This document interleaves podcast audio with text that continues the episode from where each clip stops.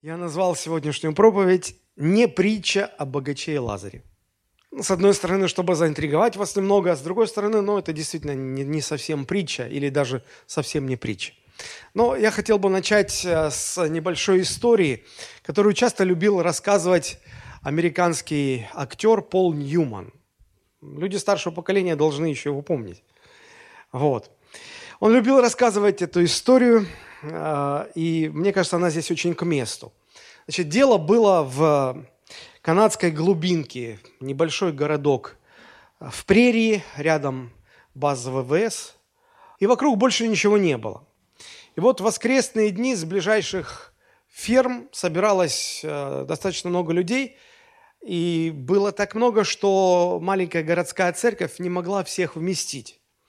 И поэтому они выносили на улицу громкоговорители для того, чтобы собравшиеся на улице люди могли э, слышать проповедь Божьего Слова и участвовать в служении.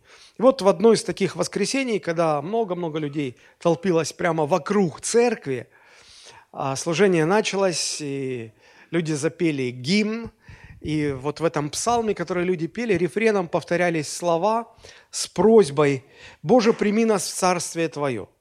И они так пели, пели снова «Боже, прими нас в Царствие, в царствие Твое».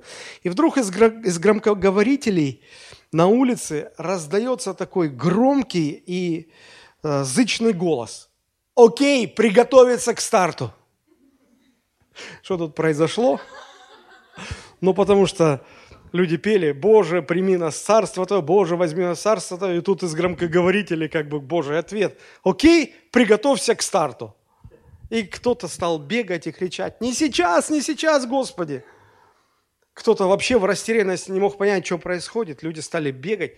Те, кто поняли, в чем дело, просто закатывались от смеха. Вот. А произошло вот, вот что. Просто проводка, которая была подведена к громкоговорителям, она сработала как антенна и поймала э, с военной базы, которая находилась буквально рядом, э, фрагмент э, переговоров, и как раз вот вовремя была отдана команда. Окей, приготовиться к старту. Вот. Это, конечно, забавная история. А, Она показывает, что люди, иногда даже верующие люди, совсем не готовы к Царству Божьему, к старту, к тому, чтобы... Вот прямо и сейчас это все произошло. К смерти, к переходу в вечность. Смерть – это такая внезапная штука. И сразу вспоминаются слова а, Воланда, героя знаменитого романа Михаила Афанасьевича Булгакова, который сказал, да, человек смертен, но это было бы еще полбеды. Плохо то, что он иногда внезапно смертен. Вот в чем фокус. Поэтому а, мы можем все ожидать второго пришествия, гадать, когда оно наступит, когда будет вознесение церкви, когда будут остальные события последнего времени, забывая о том, что для нас, вот для меня лично, все может закончиться буквально сегодня. Вот прямо сейчас для меня может все закончиться. Поэтому не столько важно понять а, последовательность событий последнего времени, сколько мне быть готовым. Всегда быть готовым. Что нам говорит Библия? А Библия очень категорична в этом вопросе. Евреям 9 глава 27 стих там написано. Человеком, ну вспомните, помогите мне, человеком положено однажды умереть, а потом суд. Вот э, с первой частью этой фразы э, все соглашаются. Ну, кто тут поспорит? Человеком, да, всем положено однажды умереть, однажды я умру, однажды каждый, кто здесь находится, умрет. Как бы это прискорбно не было. А вот с тем, что написано дальше, а потом суд, не все соглашаются. Вот это тот вопрос, который волнует всех, и каждый пытается найти свою или придумать, или выбрать подходящую для себя версию. А что там после смерти? И зависит ли посмертная участь от того, как я жил на земле? Вот об этом именно и рассказывает э, та история, которую мы сегодня будем рассматривать. Так называемая, многие называют притча э, о богаче и Лазаре. Но смотрите, я приведу несколько аргументов, которые будут указывать на то, что, возможно, это не притча, возможно, это просто так и было на самом деле. Но, во-первых, в притчах Иисуса Христа никогда мы не встречаем никаких имен. Они абстрактны. А здесь мы видим, что есть, всплывает имя Лазарь. Да, богач не назван по имени, но нищий назван по имени Лазарь. А, во всех остальных притчах Христа нет такой конкретики. Ну, например, мы в прошлый раз рассматривали притчу о настойчивой вдове и неправедном судье. Ни вдова, ни судья не удостоились того, чтобы быть названы по имени. Да это и не нужно, потому что притча – это э, часто выдуманная история. Или, может быть, подсмотренная в жизни, но слегка переделанная – обобщенная и абстра... ну, она абстрагирована от каких-то деталей. Она общий смысл показывает. Вот. А здесь не так. А здесь фигурирует имя. И потом, если бы это была бы притча, то ее, наверное, стоило бы назвать притча о богаче и нищем. Примерно как у Марка Твена. Марка, как у Марка Твена. Принц и нищий. Да? Вот богач и нищий. Вот. А, в связи с этим многие исследователи Библии сходятся на мысли, что это вполне себе может быть реальная история из небесных воспоминаний Христа, потому что она начинается, вот если вы посмотрите Лука 16, 19, некоторый человек был, вот был такой человек. И Христос, рассказывая эту историю, вспоминая ее, ну, если хотите, это такой своеобразный репортаж с того света – который помогает нам взглянуть на богатство и бедность, на праведность и беззаконие, как с земной перспективы, так и с точки зрения неба. Христос знает, как там. Он единственный знает, как там, и поэтому он имеет право приоткрывать завесу и э, рассказывать подобную историю. Э, мы поразмышляем над этой историей и постараемся понять, какой же урок мы можем получить из этого – а, у святителя Тихона Задонского есть интересная фраза. Мне кажется, она сюда очень подходит. Он писал, «Снисходи ныне умом в ад, чтобы потом не сойти туда душой и телом». Память гиены, так евреи называли преисподнюю, память гиены не допустит впасть в саму гиену.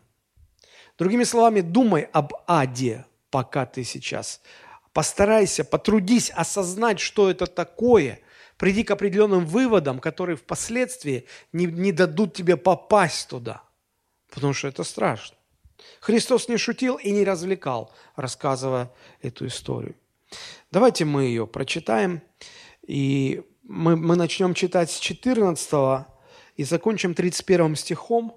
Единственное, что из этой истории мы а, пропустим 18 стих, потому что он приводится здесь Христом, но это как бы отсыл к другой теме немножко.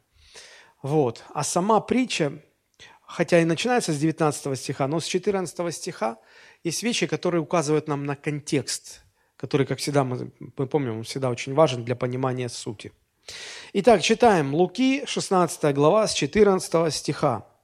«Слышали все это и фарисеи, которые были сребролюбивы, и они смеялись над ним.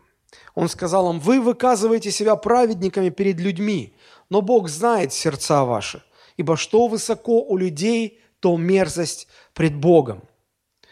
Законы пророки до Иоанна. С сего времени Царство Божие благовествуется, и всякий усилием входит в него. Но скорее небо и земля придут, нежели одна черта из закона пропадет. Некоторый человек был богат, одевался в парфиру и весон, и каждый день пиршествовал блистательно. Был также некоторый нищий именем Лазарь, который лежал у ворот его в струпьях и желал напитаться крошками, падающими со стола богача, и псы, подходя, лизали струпья его. Умер нищий и отнесен был ангелами на лона Авраамова. Умер и богач, и похоронили его. И в аде, будучи в муках, он поднял глаза свои, увидел вдали Авраама и Лазаря на лоне его, и, возопив, сказал, «Отче Аврааме, Умилосердись надо мной и пошли Лазаря, чтобы он омочил конец перста своего в воде и прохладил язык мой, ибо я мучаюсь в пламени сем». Но Авраам сказал, «Чада, вспомни, что ты получил уже доброе твое в жизни твоей, а Лазарь злое. Ныне же он здесь утешается, а ты страдаешь».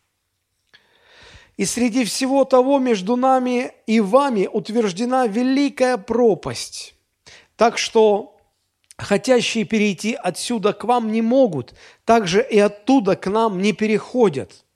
Тогда сказал он, так прошу тебя, отче, пошли его в дом отца моего, ибо у меня пять братьев, пусть он засвидетельствует им, чтобы и они не пришли в это место мучения. Авраам сказал ему, у них есть Моисей и пророки, пусть слушают их. Но он же сказал, нет, отче Аврааме, но если кто из мертвых придет к ним, тогда покаются. Тогда Авраам сказал ему, если Моисея и пророков не слушают, то если бы кто из мертвых воскрес, не поверят. Заметьте, что эта история была рассказана в контексте э, сребролюбивых фарисеев. 16 глава начинается, помните как? Притчи о неверном управителе. Там тоже речь идет о деньгах. И вот когда Иисус заканчивает ее рассказывать, фарисеи как-то высмеивают Христа. Смотрите, 14 стих. «Слышали все это фарисеи, которые были сребролюбивы». В современном переводе написано, которые были падки до денег. И они смеялись над ним. Смеялись. Безсеребренник нашелся. Ты, ты что, не понимаешь, что в этом мире за все отвечает серебро? Если у нас есть деньги – у нас все проблемы могут быть решены. С помощью денег мы и добрые дела сделаем, и голодных накормим, и больных исцелим, и синагоги построим, и много чего хорошего сделаем. И вот так со всем этим мы войдем в Царство Небесное. Дело в том, что фарисеи и садукеи того времени считали богатство знаком Божьего благословения наградой за праведную жизнь. Как бы смотришь, человек богат, успешен, процветает, и понимаешь, что так Господь наградил его за праведную жизнь. Смотришь на нищего, увечного, хромого, больного, болеющего, и, и, и, в сердце прям сама стучится мысль, ну так, а что вы хотели? Ну, это не просто не повезло, знать, заслужил.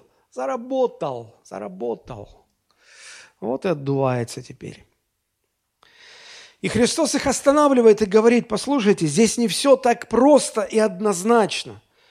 Вы думаете, что вы праведники, и уверены это, в этом в основном потому, что богаты. Богаты. А значит, праведный. Для вас это синоним. Как в коммунистическое время мы говорим Ленин, подразумеваем партия. Мы говорим партия, подразумеваем Ленин. Так и там. Мы говорим фарисей, значит богатый, значит праведный. Мы видим, что человек богатый и фарисей, значит праведный. Христос говорит, нет, на самом деле это не так. Посмотрите, как он говорит в 15 стихе. Вы показываете себя праведниками перед людьми, и вам удается дурачить людей. Вам удается водить их за нос, создавать нужные вам впечатления, но Бог-то видит ваши сердца – Люди эти не видят, которых вы обманываете. А Бог видит ваши сердца. И видит, что там нечисто. И видит, что там нет праведности. А вам пора бы понять и осознать, что многое из того, что высоко ценится у людей, перед Богом это мерзость и нечистота. Поэтому не все так просто. А чтобы вам лучше это понять, говорит Христос, расскажу-ка я вам такую историю. Был такой человек по имени Лазарь, и был такой богач. И вот дальше в этой притче мне хотелось бы подробно остановиться на трех важных для меня мыслях, которые я выделяю из этого повествования. Во-первых, я хочу остановиться на равнодушии богатого человека, потому что, мне кажется, это одна из причин, почему он оказался в аду. Затем я хотел остановиться на мысли о том, что ад – это место бесконечного удаления человека от Бога и место нескончаемых мучений. для человека. И в-третьих, я хотел бы ответить на вопрос, а, собственно говоря, кто те люди, которые сегодня попадают в ад? Кто те люди? Не просто мое мнение, а исходя из слов Христа, конкретно, точно, не размыто, кто попадает в ад. Вот на этих трех истинах, на этих трех мыслях я хотел бы остановиться подробнее. Начнем с первой, с равнодушия богача. Вот мы прочитали притчу. Давайте попытаемся нарисовать портрет этого богатого человека и понять, за что он попал в ад. Интересно, что богач, а, в отличие от а, нищего, не удостоен быть названным по имени. Некоторые богословы усматривают в этом а, подсказку или намек на то, что люди, попавшие в ад, между ними там стираются все признаки, все черты индивидуальности.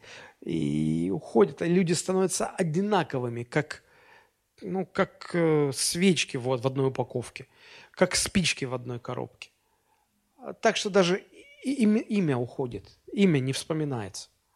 Я не знаю, так ли это на самом деле, но возможно, э, есть что-то вот в этом предположении. Мы видим, что посмертная участь человека вроде бы не зависит от того, сколько, бы, сколько было у него денег. Скорее, посмертная участь человека зависит от того, как он, этот человек, относился к своим деньгам. Надо сказать, что в большинстве культур богатство а, воспринимается очень даже терпимо, как что-то положительное при условии, что богатые люди не жадничают, а охотно делятся своим богатством с бедными и с нуждающимися. Вот в этой истории, а, с этой точки зрения, богач был правильным богачом, хорошим человеком. Он не чах над златом, как Кощей, он не, не был жадиной, а, он, он, он он много чего делал хорошего. И поэтому я могу его назвать хорошим человеком, правильным человеком, хорошим человеком. Посмотрите, написано, что а, он одевался в парфиру и весон. То есть он одевался в ткани, а, в ткань, которая называлась парфирой. Она была покрашена а, в пурпурный оттенок. Этот краситель было а, тяжелее всего достать, выработать, и поэтому э, этой краской э, красили, оде... ну, красили ткань, из которой делали одежду только для царей и очень-очень богатых людей. Весон – это такая тоненькая, тончайшая льняная ткань, которая, в которой не жарко. Вот там, в Израиле, в Палестине – Бывает очень жарко, очень сухо. И вот в этой одежде не жарко, в этой одежде комфортно. Но она была очень дорогая. И только богатые люди могли ее себе позволить. Что это значит? Одевался в парфир и в весон. Но, наверное, это говорит о том, что он нередко а, заказывал одежду у портных. А значит, делая заказ, он способствовал развитию бизнеса. А благодаря его заказам а, люди имели рабочие места, люди получали зарплаты, люди получали доход. И немалый доход, потому что и материал был дорогой, и заказы были недешевыми. И можно сказать, что в макроэкономическом, если так можно выразиться, плане, а, эти богатые люди способствовали развитию экономики. Дальше сказано, что богач устраивал перы в том контексте, в той культуре, когда какой-то богатый человек устраивал пир, то на него всегда приглашалось очень много людей, которые могли бесплатно там поживиться. Были приглашенные, но гораздо больше было тех, кто вот мог просто подойти и взять что-то со стола, не заплатив за это. Вот. И написано, он пиршествовал блистательно. Наверное, эти пиры были регулярными, частыми. И благодаря этим пирам многие-многие люди э, имели возможность бесплатно покушать. Богатство само по себе не грех, не грех. И этот человек, он, в общем-то, был полезен обществу. Но вот почему он тогда, если он правильный, если он хороший, почему он тогда попадает в ад? Вот интересный вопрос. И Авраам там в аду говорит богачу, ну смотри, ты получил все доброе, пока жил на земле. И вот здесь ты страдаешь. А Лазарь ничего доброго на земле не видел. И потому здесь он утешается. Утешается. Конечно, на первый взгляд можно подумать, что попадая вот в тот мир, переходя от жизни к смерти, как мы говорим, на тот свет, попадая на тот свет, получается какой-то перевертыш. Вот здесь был богатым и жил в свое удовольствие, а теперь тут будешь мучиться и страдать. А кто тут мучился и страдал, там будет жить в одно удовольствие. На самом деле, конечно, причина того, что богач попал в ад, не заключается вот в этом перевертыш. Нет, ни в коем случае. Я думаю, что причина в том, что богач попал в ад, заключалась в том, что богач, пока, был, пока жил на земле, он был равнодушным к немощным, нуждающимся и слабым. И проблема больше в равнодушии, чем в чем-то другом из его поведения. А богач думал, что богатство автоматически говорит о том, что Бог им доволен, и это как бы был такой, если не билет в рай, то, по крайней мере, некая гарантия того, что он туда попадет.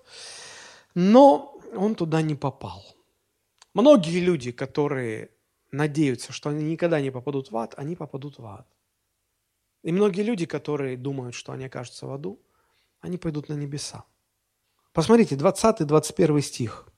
«Был также некоторый нищий именем Лазарь, который лежал у ворот его в струпьях, и желал напитаться крошками, падающими со стола богача, и псы, приходя, лизали струпья его». Посмотрите, какой интересный образ. Был нищий, который где находился? У ворот кого? Богача. Вот смотрите, это очень интересный образ. Нищий, который лежал у ворот богача. Что такое ворота дома? Почему люди, когда строят свой дом, всегда непременно стремятся огородить его забором и в заборе поставить ворота? Для чего? Для безопасности – для безопасности. Ворота – это всегда как какой-то фильтр, который отсеивает. Ага, вот эти, вот эти пусть заходят, а эти пусть там стоят. И он всегда вот так вот отделяет одних от других. Э, двери, ворота, они отделяют. Чтобы все подряд не лезли, и чтобы не впускать кого не нужно. В этом смысле, конечно, есть ну, какое-то понимание э, безопасности, да, но э, в каком-то смысле богач мог бы ощущать себя благодетелем по отношению к Лазарю. А вы скажете, в каком же? Да, он не пускает Лазаря в дом, но он и не гонит его от ворот. Пусть лежит, пусть лежит. К тому же он распоряжался, чтобы время от времени а, там что остается, какие-то объедки с барского стола собирали там в узелочек и относили этому нищему. Вот. И он питался от этого. И в определенном смысле он даже обязан своим существованием, своей жизнью вот этим подачкам богатого человека. Потому что если бы не он, этот нищий Лазарь давно бы умер – Конечно, он всегда балансировал между жизнью и смертью, но все-таки у него было что поесть, но все-таки у него было к чему прислониться, и все-таки какая-никакая медицинская помощь, если так это можно назвать, я не знаю, когда собаки приходили, лизали его струпья. Я не знаю, чем он был болен. Струпья – это когда у человека проказа есть. Но если бы это была проказа, ему бы не разрешили там, потому что всех прокаженных заставляли жить а, вне города, в специальных поселениях. Возможно, это была какая-то похожая болезнь. И, возможно, таки да, кто-то и напоминал постоянно этому богачу, слушай, что ты его терпишь? Выгони его к чертям собачьим. И, возможно, богатый человек утешал себя тем, что ну, ну я не могу его пустить в дом, но он же всех тут перезаражает. Но и прогонять его не буду. Пусть лежит, пусть лежит. А достойные люди, конечно, когда пир, вот ворота открывались, они заходили и, и пировали блистательно. Разве не видно вот в таком отношении э, к Лазарю, в характере этого богатого человека, равнодушие к нуждающимся, равнодушие к бедным, обездоленным, больным, тем, кто в нужде. Равнодушие. Хотя он и пытался как-то что-то, но это были такие полумеры. И вот мне кажется, Христос, указывая на вот этот образ, больной, нищий, Лазарь лежит у ворот. Это так контрастирует с тем, что, что из себя представляет Царство Божие.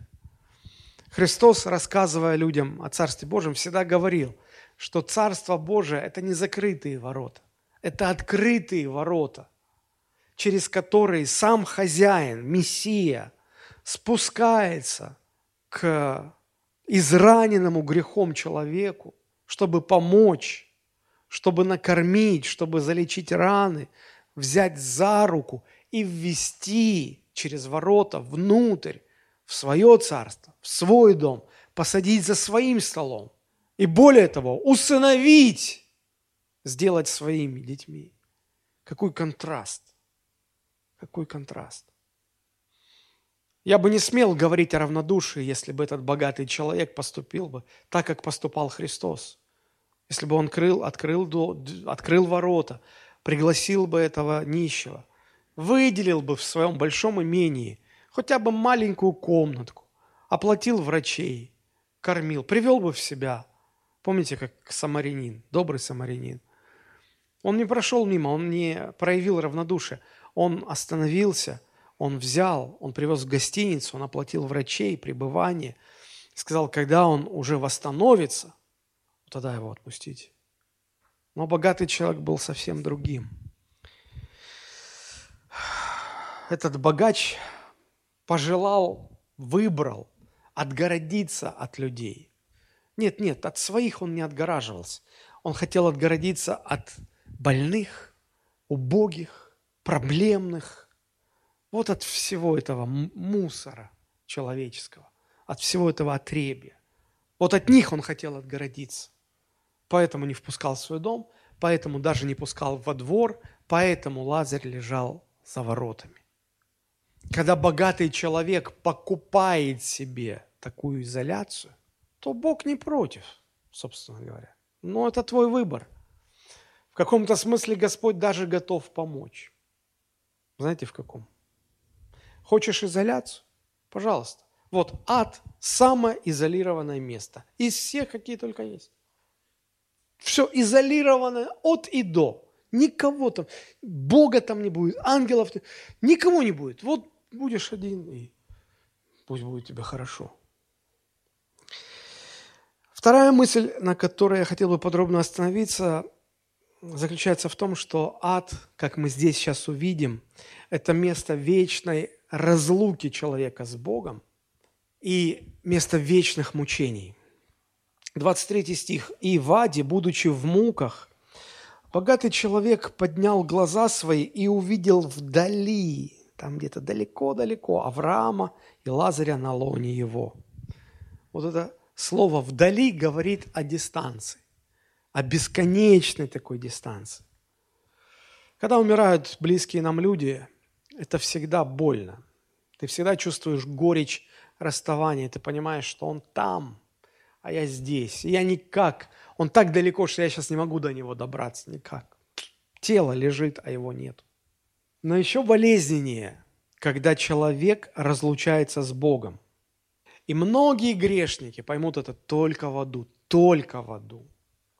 Потому что сейчас, когда они живут на земле, им не так уж и плохо. Знаете почему? Потому что, помните, как написано в книге Деяний, когда Павел проповедовал, он говорит – что Бог недалеко от каждого из нас. Бог повелел человеку искать Творца, хотя Он и недалеко от каждого из нас. Христос говорил, что Бог Отец посылает солнце светить и на добрых, и на злых. Дождь дает и грешникам, и святым. То есть здесь на земле Бог грешникам так же близок, как и к святым. Вы, может быть, удивитесь, вам, может быть, покажется, что здесь на земле Бог далеко от грешников и близко к святым. Нет, Он и к святым, и к грешникам одинаково близок. Здесь на земле одинаково близок. Даже более близок к грешникам. Потому что, помните, Христос рассказывал притчу о потерянной овце? Ради потерянной овцы, ради вот одного грешника, он готов оставить 99 праведных и стать от этих 99 праведных дальше и к этому потерянному грешнику приблизиться ближе. Поэтому я говорю, что грешники здесь на земле особо и не замечают Божьей благодати. Потому что Бог близко. Бог окружает грешников хорошими, порядочными людьми, даже христианами, которые молятся за них и приглашают в церковь. И они, может, даже иногда и приходят в церковь, и там им говорят, мы будем молиться за вас. И вроде бы все хорошо. И вроде бы на земле грешники не чувствуют эту разлуку с Богом, хотя даже не верят в Него. Но когда грешник попадает в ад, вот там все очень резко меняется, очень резко. Вот там Бог уже не близко, вот там Бог вдали, очень далеко. И, и человек это сразу чувствует, сразу, моментально чувствует. Очень велика разница. Бог позволяет грешному человеку остаться один на один со своими грехами. А все свое, чем он окружал человека при жизни, он забирает – и первый раз тогда человек чувствует свою отдаленность от Бога. Это невероятно мучительно. Невероятно. Невероятно. И Вади, будучи в муках, он поднял глаза свои. Посмотрите, ад рисуется местом а, постоянных мук, мучений, которые никогда не останавливаются. Там за великое благо почитается даже не просто стакан воды. Об этом никто вообще даже не мечтает там. Там мечтают о том, чтобы кто-то обмакнул палец в воду и просто прикоснулся к раскаленному языку. Вот это одна секунда, пока эта капля, падающая с пальца, испаряется и прохлаждает, если так можно выразиться, твой язык. Вот это предел мечтаний человека в аду предел мечтаний. И этот богач говорит, «Отче Аврааме, умилосердься, смилуйся, пошли кого-нибудь, кто бы вот омочил палец в воде и прохладил бы мой язык». Богачу в этом отказано. Даже в этом отказано. Иногда люди спрашивают, а там настоящий огонь в аду будет, вот вещественное пламя, или какое-то оно аллегоричное будет. Я не знаю, будет ли оно настоящим или оно будет каким-то невещественным, мне кажется, это не столь важно. Это конкретно и не сказано. Но что конкретно сказано, что от этого пламени человек будет испытывать непрестанные мучения, то есть которые никогда не перестанут.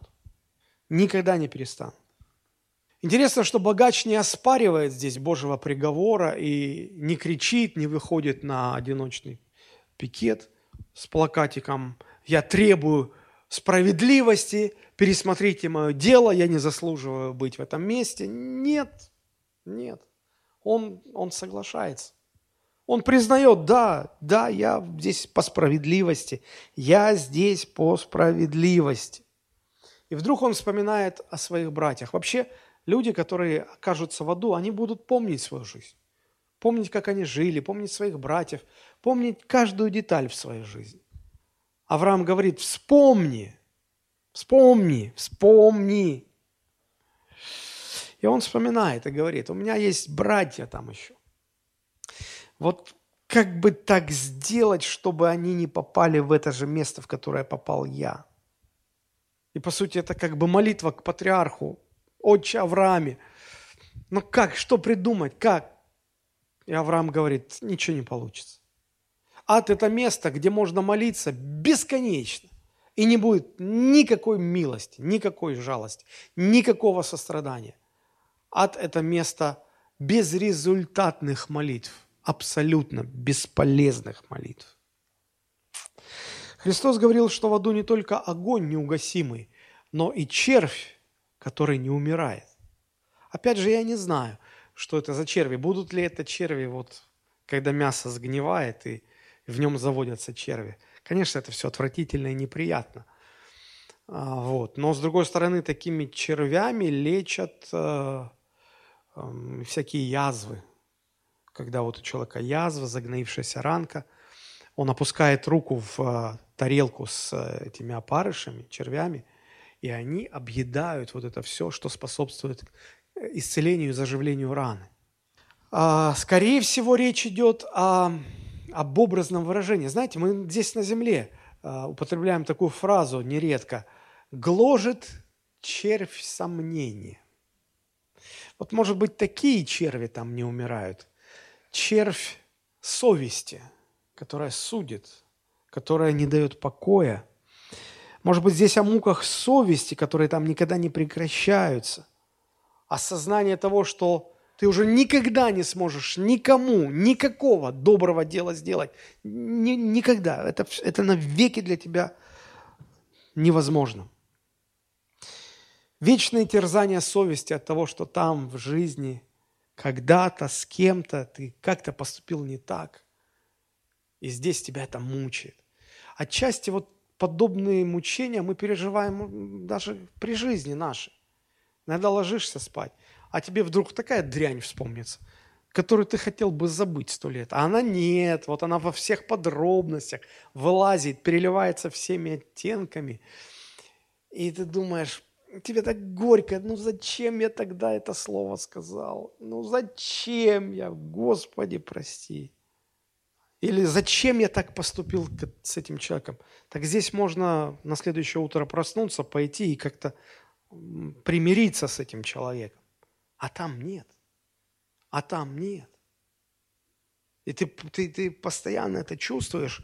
Тебе стыдно, тебе больно, тебе неловко, тебе нехорошо. И совесть мучает и мучает. Не успокаивается, не успокаивается. Здесь на земле мы все-таки, помучившись, повар, пов, повертевшись в постели, все-таки засыпаем – а там нет, там это не отстанет. Там это постоянно будет преследовать и мучить, мучить, мучить, грызть. И это никогда не исправить. 26 стих. «И сверх всего того между нами и вами утверждена великая пропасть, так что хотящие перейти отсюда к вам не могут, также и оттуда к нам не переходят. Так что выхода из ада нет, его просто не существует, есть только вход» а выхода нет. Может быть, из ада можно и увидеть там какой-то лона Авраамова, но ты не можешь, ты не можешь уйти и перейти туда. И оттуда, даже если будет плакать и сжалиться над тобой, и захочет тебе помочь принести стакан воды напиться, он никак не может, но не может, это невозможно, прийти к тебе туда. И вот это все вечность. Ад – это абсолютная безнадежность, нескончаемые мучения, вечное пламя, вечный грызущий червь. Это серьезно. Это серьезно. И вот тут я хотел бы перейти к третьей мысли. Кто же все-таки попадает в ад? Кто же все-таки попадает в ад? Конечно, богач думал, что богатством своим и какими-то добрыми делами он себе обеспечит, гарантирует рай. И в силу тех верований, когда богатый значит святой, ну, можно было как-то на это надеяться, хотя это тщетная надежда. Но, возможно, кто-то станет возмущаться по поводу богача и скажет, ну, подождите, подождите, вы так страшно расписывали ад, и что вот в это место нескончаемых мучений – этот богатый, в принципе, не такой плохой человек, попадает только за то, что он вот не заметил этого Лазаря, ну, не обратил на него должное внимание, ну, выпустил, ну, забыл, может быть. Но он, у него столько дел, он, он же ж деньги, у него э, бизнесы, дело, ему не до того. Ну, ну упустил, да, ну, ну что, теперь из-за этого вот такое наказание, ну это же жестоко. Да нет, друзья, если бы только в этом было дело, то если бы только в этом было дело, можно было бы согласиться с такой постановкой вопроса. Но там гораздо страшнее, все гораздо-гораздо страшнее. И мы видим это из дальнейшего повествования. Кто попадает в ад? Три категории людей. Вот мы сейчас рассмотрим. Три категории людей. В ад попадают неверующие, в ад попадают непокаявшиеся, и в ад попадают те, у кого наплевательское отношение к Божьему Слову. Давайте поподробнее. Стих 27, 31. Тогда сказал он, «Так прошу тебя, отче, пошли его в дом отца моего, ибо у меня пять братьев, пусть он засвидетельствует им, чтобы они не пришли в это место мучения». Авраам сказал ему, «У них есть Моисей и пророки, пусть слушают их». Он же сказал, «Нет, отче Аврааме, но если кто из мертвых к ним придет, тогда покаются». Тогда покаются. Но Авраам сказал ему, «Если Моисей и пророков не слушают, то если бы кто из мертвых воскрес – не поверят. Оказывается, и братья этого богача, и сам богач при жизни не верил Божьему Слову. Вот не верил. Он, может, признавал, что есть Бог, но тому, что Бог говорит, не верил. Не верил. И когда Авраам говорит, так есть же пророки, есть Моисей, каждую неделю в синагоге по субботам читается Слово Божие, проповедуется, разъясняется, чтобы каждый, даже ребенок мог понять, усвоить, принять, жить по Слову, исполнять Слово. Богач говорит, да, это понимаешь. Не, вот если бы кто вот из мертвых бы воскрес, вот тогда вот они, может быть, уверовали бы. Не-не-не-не-не. Нет. Нет. Если не верят Слову Божьему, не уверуют. Ну, ну, не уверуют не уверуют. И братья были неверующие, и сам он был неверующий, поэтому за братьев так и говорил. Он попал в ад, потому что был неверующим. Не верил в Слово Божие, не жил по Слову Божию. В аде будут те люди, которые так и не поверили Божьему Слову, вот этой книге. Так и не... Может, она у них лежала на полке. Может, они их несколько даже купили. Может, они даже сами дарили Библии кому-то. Но не, вот, вот не верили, не верили, не верили. Это те, кто попадают в ад, неверующие. Второй признак, посмотрите, 30 стих. Он же сказал, нет, отче Аврааме, но если кто из мертвых придет к ним, покаются. Значит, они не были покаянными. Да и он при своей жизни так и не покаялся в своих грехах так и не покаялся перед Богом. Не было покаяния. Не было покаяния. И вспомните, фарисеям Христос говорит, вы выказываете себя праведными перед людьми, но Бог видит ваши нечистые сердца. Вы перед людьми вроде как святые, покаявшиеся, а в сердце вы так и не покаялись перед Богом. В сердце вы так и не преклонились перед Богом. Кто не покаялся, тот окажется в аду. Страшная истина, да.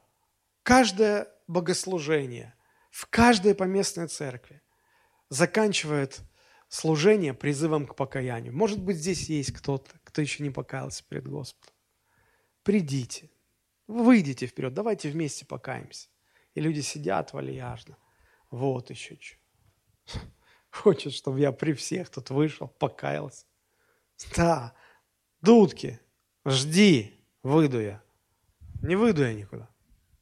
А вот когда там окажешься, локти кусать будешь. Какого я не вышел? Ну почему я не вышел? Ну почему я не вышел? Ну почему я... Почему я не сделал этого? Почему?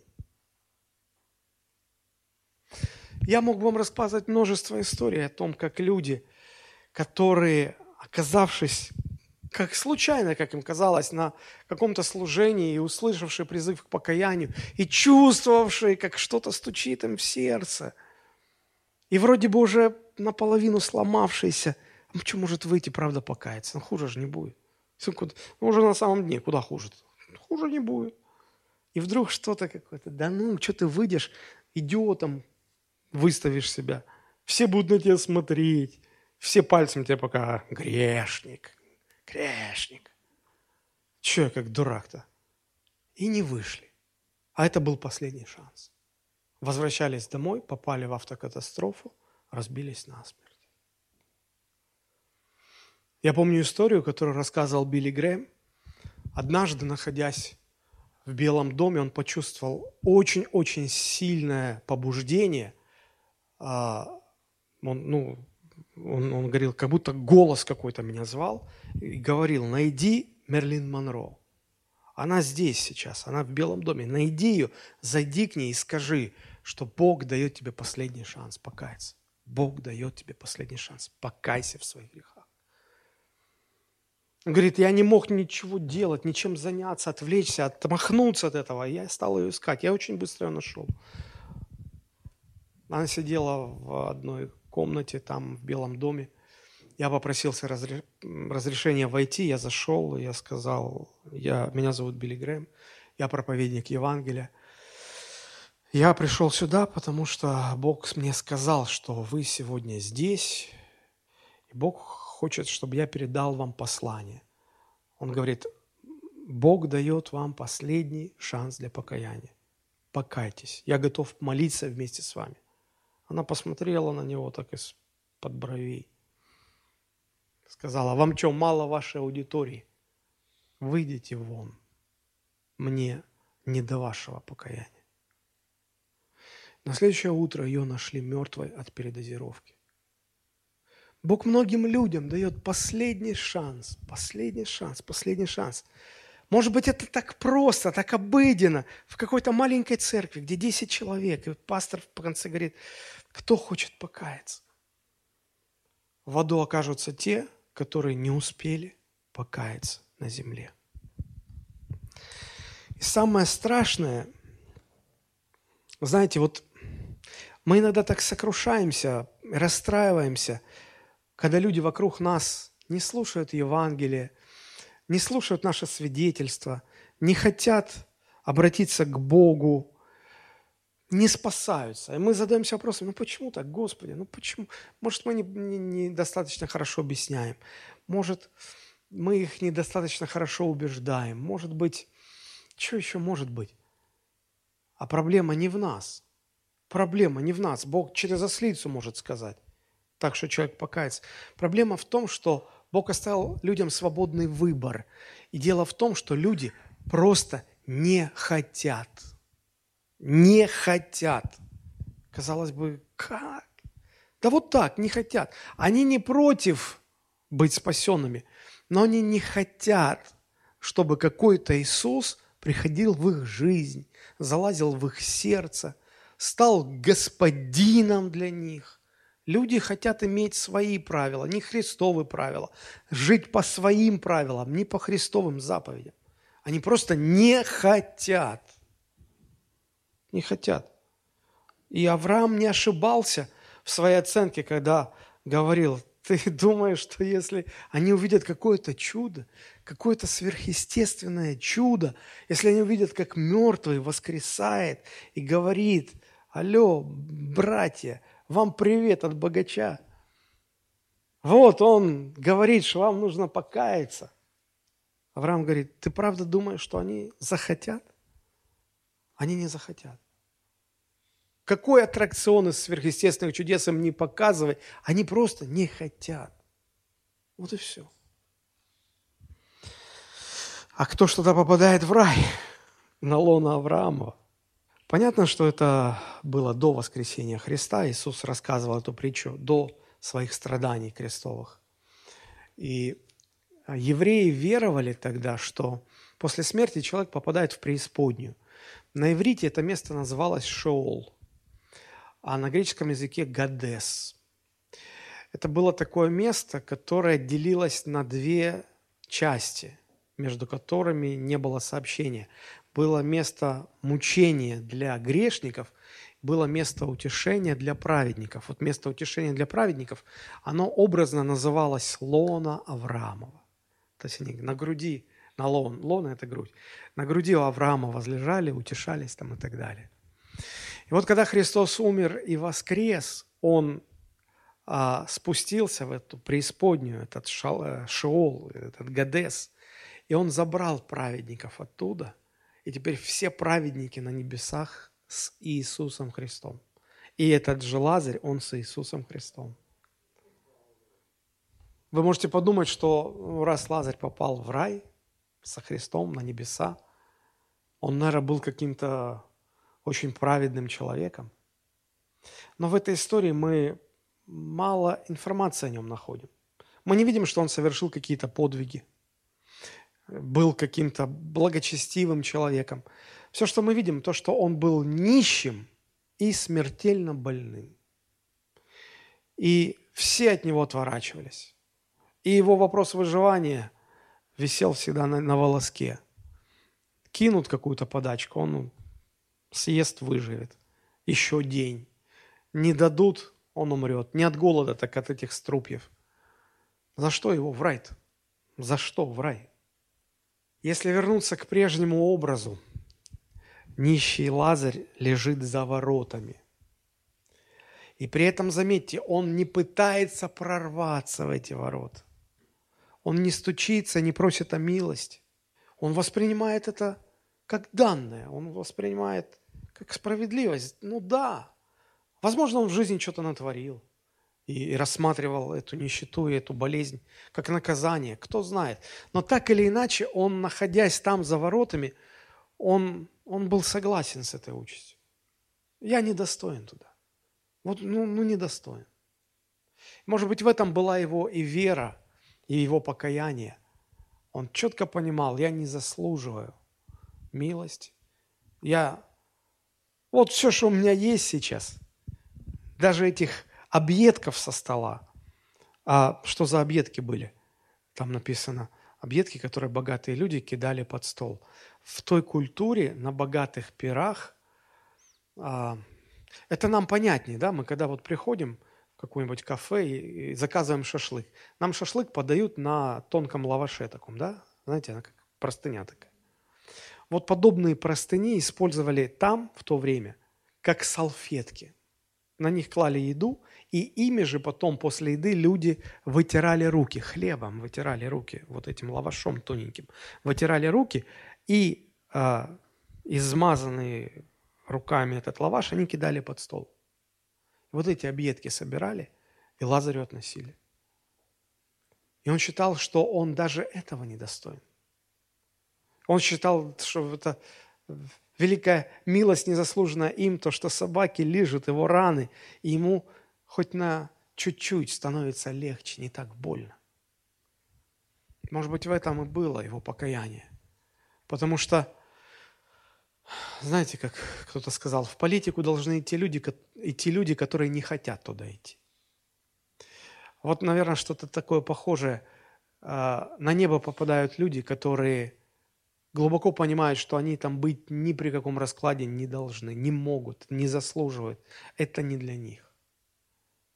Даже не рвутся, даже не пытаются. И вот когда такие люди узнают о благодати Христа, о том, что Он – по благодати спасает, а не за какие-то заслуги. Это их сокрушает так сильно, что их внутренность перерождается, рождается свыше. И они входят в Царство Божие. Это то, чего не было у богача. И третья характеристика, я говорил, третья, в ад попадают те люди, которые наплевательски относятся к Божьему Слову. Авраам сказал, у них есть Моисей, пророки, синагоги. Пусть там слушают, пусть слушают. Да какой там? Они не приходят в синагоги. И слово они не читают. И закон Божий они не изучают. Им это не нужно. Они деньги зарабатывают. Вернемся к самому началу. 16 стих написано. «С сего времени Царствие Божие благовествуется, и всякий усилием входит в него». Оказывается, чтобы войти в Царство Божие, от нас требуется усилие. Но поймите правильно, не своими усилиями мы спасаемся. Мы, конечно, благодатью спасаемся. Но чтобы спастись благодатью, нужно от нас какое-то усилие. Что это за усилие? Усилие, чтобы понуждаться в Боге, осознать свою нужду в Боге. Усилие, чтобы осознать свою полную испорченность. Усилие, чтобы поверить тому, что говорит Бог. Усилие для того, чтобы, потеряв всякое, всякую ценность своей репутации, быть готовым при всех упасть на колени и умолять Бога о прощении. Усилие.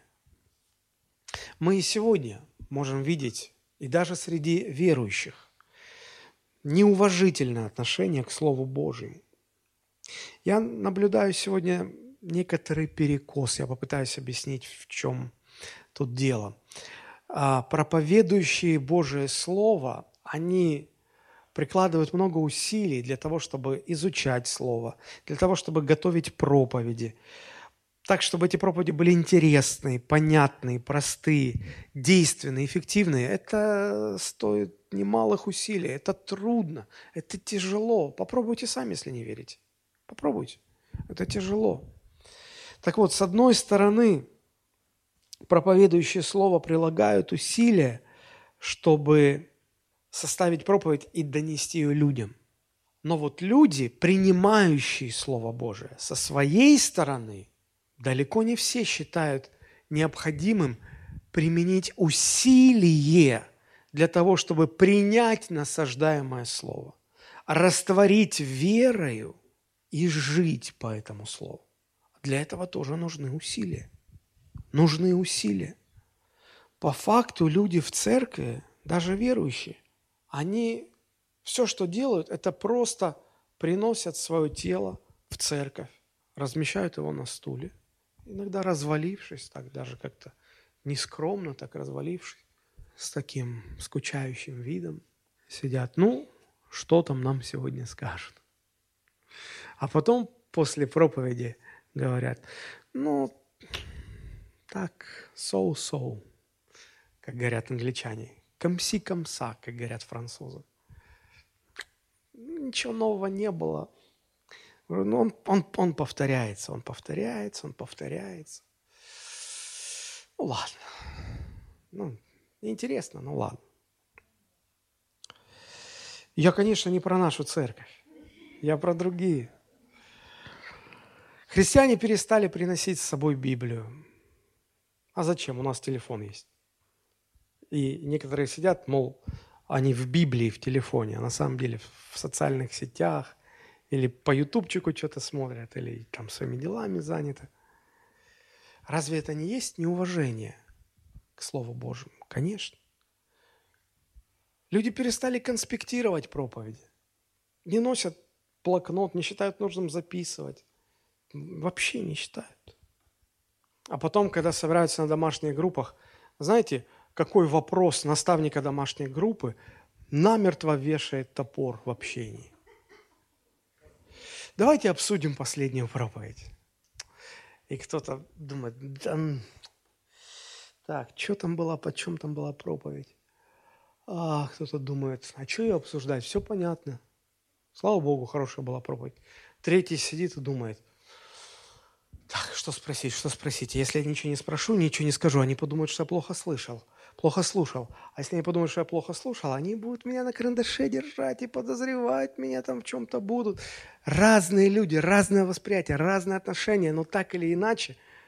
Я тоже, провожу, я тоже когда проводил домашнюю группу, я и сейчас провожу домашнюю группу, но только а, ее участники не обычные а, члены церкви, а те, кто сами ведут группу, наставники домашней группы. Вот даже мы, даже мы, мы как бы руководство церкви, мы собираемся, я задаю вопрос, давайте обсудим последнюю проповедь. А, какие-то мысли, замечания, комментарии, впечатления. Итак, люди. А, ну и беспроигрышный вариант, пастор, спасибо вам огромное. Вот такое большое человеческое спасибо за проповедь. Так коснулось, так коснулось. Просто, ну супер, вот вы так сказали. Я говорю, а, и? Что вам больше всего понравилось? Или ну, что? Все, пастор, все. Вот все прямо от начала до конца, да.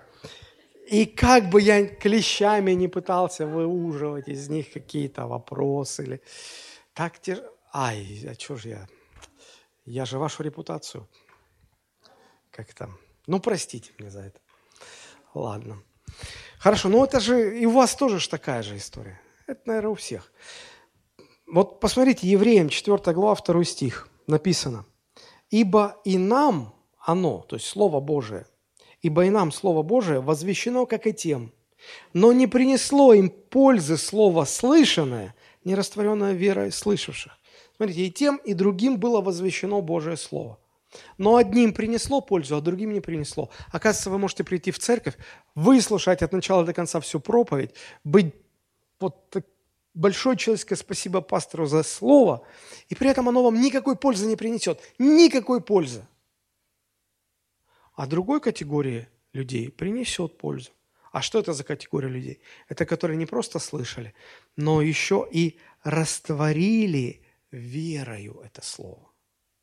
Поработали над ним, вникали в суть, размышляли, записывали, конспектировали что-то. Итак, в чем разрыв, а, я вижу? Проповедники, передающие Слово Божие, работают над Словом, а слушающие проповедь не прилагают никаких усилий, чтобы слушать, внимательно слушать, принять Слово, растворить верою, и чтобы это, вера, чтобы это Слово проработанное принесло вам пользу. Вместо этого у них очень поверхностное восприятие, не приносящее никакой пользы. В этом и перекос – или мы забыли, что Царство Божие усилием берется? Чтобы верить Слову Божьему, необходимо наше усилие. Чтобы понять Слово Божие, необходимо усилие. Чтобы хорошо знать Слово Божие, нужно усилие. Чтобы применять Слово и жить по Слову, нужны большие усилия. Потому что когда Слово говорит «примирись с братом твоим», а ты в себе говоришь Господи, что угодно, я к нему не пойду. Я к нему не пойду. А Слово говорит, пойди. И ты борешься, борешься. Ты совершаешь какой-то грех, который запинает тебя. И ты понимаешь, что я не должен так делать. И ты, у тебя слово звучит. Поступающий так Царство Божие не наследует. Изменись, покайся, отвернись от греха. Сделай что-то со своей жизнью – настрою его, ее в соответствии со Словом Божьим. А ты не можешь. Усилия нужны. А мы разучились прилагать усилия. Мы разучились, мы забыли, что Царство Божие усилием берется. И употребляющие усилия, те входят в Царство Божие. А не употребляющие усилия будут делить место с уже знакомым вам богатым человеком. Рядышком пристроитесь, Отсутствие покаяния, отсутствие веры и наплевательское отношение к Слову Божьему – вот что привело того богача в ад. И вот что впоследствии приведет туда же его братьев, а также тех, кто последует их примеру. Для богатых есть поправочка такая. Да, не думайте, что ваше богатство, которое вы воспринимаете как знак Божьего благоволения к вам, Божьей праведности, не думайте, что ваше богатство обеспечит вам рай. Писание учит, что богатство далеко не всегда оказывается Божьим благословением, а бедность далеко не всегда оказывается признаком Божьего осуждения. Иногда бывает и наоборот. Это точно так же, как далеко не всегда Бог призывает нас к победам и успехам. Послушайте, что я сейчас скажу. Иногда Бог призывает человека к поражениям. Вы скажете, не понял, что за призвание такое? Потому мне сто лет не надо такое. Вот уж когда не пожалеешь, что не вошел в Божье призвание. А вот такое призвание, хочешь не хочешь, а Бог тебя введет. Ты будешь упираться, а Бог введет тебя туда. Почему? А вспомните, как а, один только пророк Иеремия передавал от, от Господа слово – суть которого заключалась в том, чтобы евреи сдались в плен Навуходоносора. Сдайтесь в плен. А те говорили, Иеремия, ты не от Бога пророчествуешь. Нет, Бог нас призвал к победе, Бог нас призвал к великой славе. Как это сдайся? Нет, Бог будет пророчествовать, вооружитесь, восстаньте, и Бог даст вам победу. И все пророки так проповедовали. А Иеремия говорил, так говорит Господь, сдайтесь в плен, и будете живы. И будет вам жизнь вместо добычи. Сдайтесь в плен. Его не хотели слушать, его посадили в яму, его отвергали, но произошло так, как он сказал. Потому что иногда Бог призывает к поражению. Вот призвание Иова, вторая часть его жизни, или нет, даже так, самый расцвет его жизни, Бог призвал, предначертал Иову прийти к полному поражению, к полной опустошенности. Христиане в этом видят только, а, это коварный дьявол, злопыхатель, вот он, тут козни. Бог ведь разрешил. Бог это допустил. В конечном итоге это была воля Божья. Для чего? После, пройдя это поражение, после этого поражения, Иов, помните, он говорит, раньше я слухом слышал о тебе, Господь, а сейчас мои глаза – мое сердце. Вся моя внутренность видит тебя. Он лучше познал Бога. Он познал Бога так, как он никогда бы не познал Его, наслаждаясь только успехом, победами и благополучием.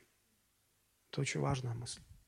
Иногда Бог человека призывает к поражению, потому что только так этот человек может измениться, как Бог хочет, чтобы он изменился. Поэтому не всегда все так просто. Победы, успехи и богатство не всегда благословение. Равно как и бедность, болезни и страдания не всегда признак Божьего гнева, наказания, расплаты. Не всегда. Не всегда. Богатые всегда должны помнить, что праведная жизнь и богатство очень часто вступают в конфликт одно с другим. Итак, заключая наши размышления – хочу сфокусировать ваше внимание на 16 стихе. Вот Царство Божие благовествуется. Вот оно сейчас благовествуется. И всякий усилием входит в него. Хочешь войти в Царство Божие? Начни прилагать усилия для того, чтобы, первое, покаяться, осознав себя грешником, достойным только вечного мучения и наказания. Б. Прилагать усилия, чтобы покаявшись, креститься во имя Отца и Сына и Святого Духа. Некоторые тянут с крещением, считают, да, это как бы не важно. Потом как-нибудь разберемся. Христос, помните, когда Иоанн Креститель отговаривал и говорит, это я должен от тебя креститься? Христос говорит, нет, я должен от тебя креститься. Оставь, так надлежит нам совершить всякую правду. Для Христа это было важно. Мы что, умнее Христа? Нельзя тянуть с крещением. Нельзя что-то неправильно в этом. Поэтому приложи усилия для этого. Затем приложи усилия, чтобы стать частью церкви, чтобы там тебе изучать Слово, учиться верить, учиться любить, учиться служить друг другу. Вот те, кто служат нам здесь, поют, знаете, сколько усилий они прилагают? Они приходят раньше других. Они занимаются, учат тексты, учат мелодии, занимаются с преподавателями, вокалом – они очень много времени, много усилия тратят, чтобы служить. Но наверняка в каждой церкви есть хотя бы один человек, который просто приходит и уходит. Послушает проповедь, попьет чай, купит книжку и уйдет. Он только принимает, он ничего не отдает. Он не, при, он не прилагает усилия, чтобы отдавать. И вот когда мы научимся прилагать усилия, чтобы входить в Царство Божие, тогда мы найдем Христа – единственного, кто может спасти наши жизни, наши души и ввести свое царство. Чего я искренне всем вам желаю. Сейчас, когда мы будем молиться, если Слово Божие обличало вас сегодня, самое время покаяться перед Богом в этой молитве. Давайте мы поднимемся и помолимся.